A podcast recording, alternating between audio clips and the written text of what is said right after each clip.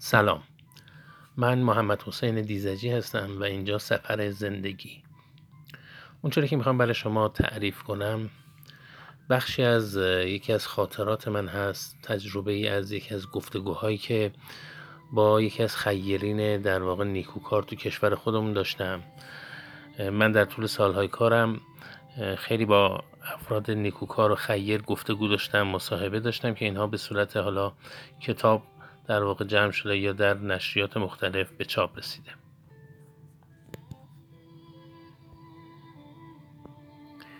من اسمش گذاشتم پدرم منشور نوشت و منم امضا کردم. ازش پرسیدم چیزی به تولدتون نمونده.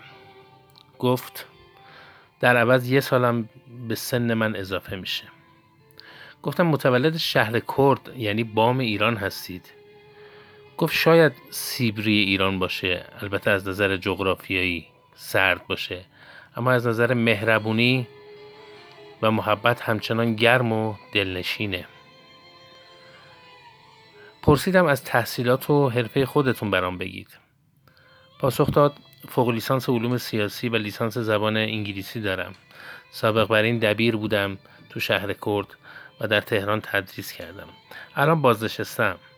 ابتدا قرار بود حقوق بخونم تو دانشکدم ثبت نام کردم. اما در همون اوایل یکی از استادان سر کلاس اومده گفت و در واقع به من پیشنهاد دادن که دادستان کل کشور باشم. این حرف اون استاد بود. گفت بهش پیشنهاد داده بودن که دادستان کل کشور باشه.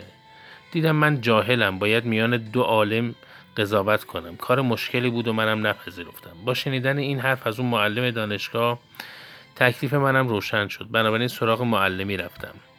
اون روز که من تعهد دبیری دادم تنها فرد صاحب مدرک لیسانس در کل استان چهار مال باختری به حساب می آمدم. احمد محمودیه یک انسان نیکوکار و خیر مدرسه سازه. اون از ارث پدرش یک مدرسه برای بچه ها ساخت. با اون توی فرصت مناسب گپ زدم که نتیجهش تو جلد پنجم کتاب جلوه های عشق و ایثار چاپ شد. از میون اون پرسش و پاسخ چند تا دیگهش رو هم الان اینجا با شما در میون می‌ذارم. ازش پرسیدم یه یادگاری از پدرتون برام بگید. گفت اون روز که از خانوادم به قصد تحصیل جدا شدم تا در اصفهان درس بخونم پدرم یه منشور نوشت و از من امضا گرفت. تو اون منشور نوشته بود خدا را به یاد داشته باش. دنبال کار خطا نرو. آینه و شونه همیشه همراه داشته باش. منصف باش پاک باش و کاراتو برای رضای خدا انجام بده. ازش پرسیدم چقدر به اونچه که امضا کردید وفادار موندید؟ جواب داد شاید 90 درصد. دوباره گفتم اگه حرفای پدرتون نبود لحظه مکس کرد و بعد گفت هیچ معلوم نبود من راه امروز رو برم. نقش پدر مادرم تو تربیت من بیشتر از تأثیری بود که جامعه رو من گذاشت.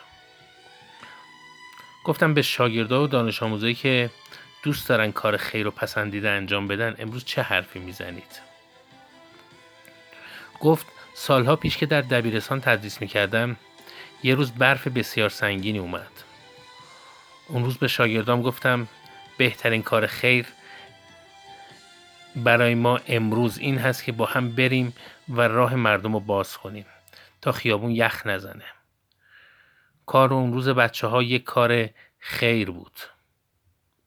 کار خیر رو باید در موقعیتش سنجید و اون رو درست انجام داد. امیدوارم که شما هم همیشه سلامت باشید و همه بتونیم تو مسیر کار خیر قدم برداریم. خدا نگهدارتون.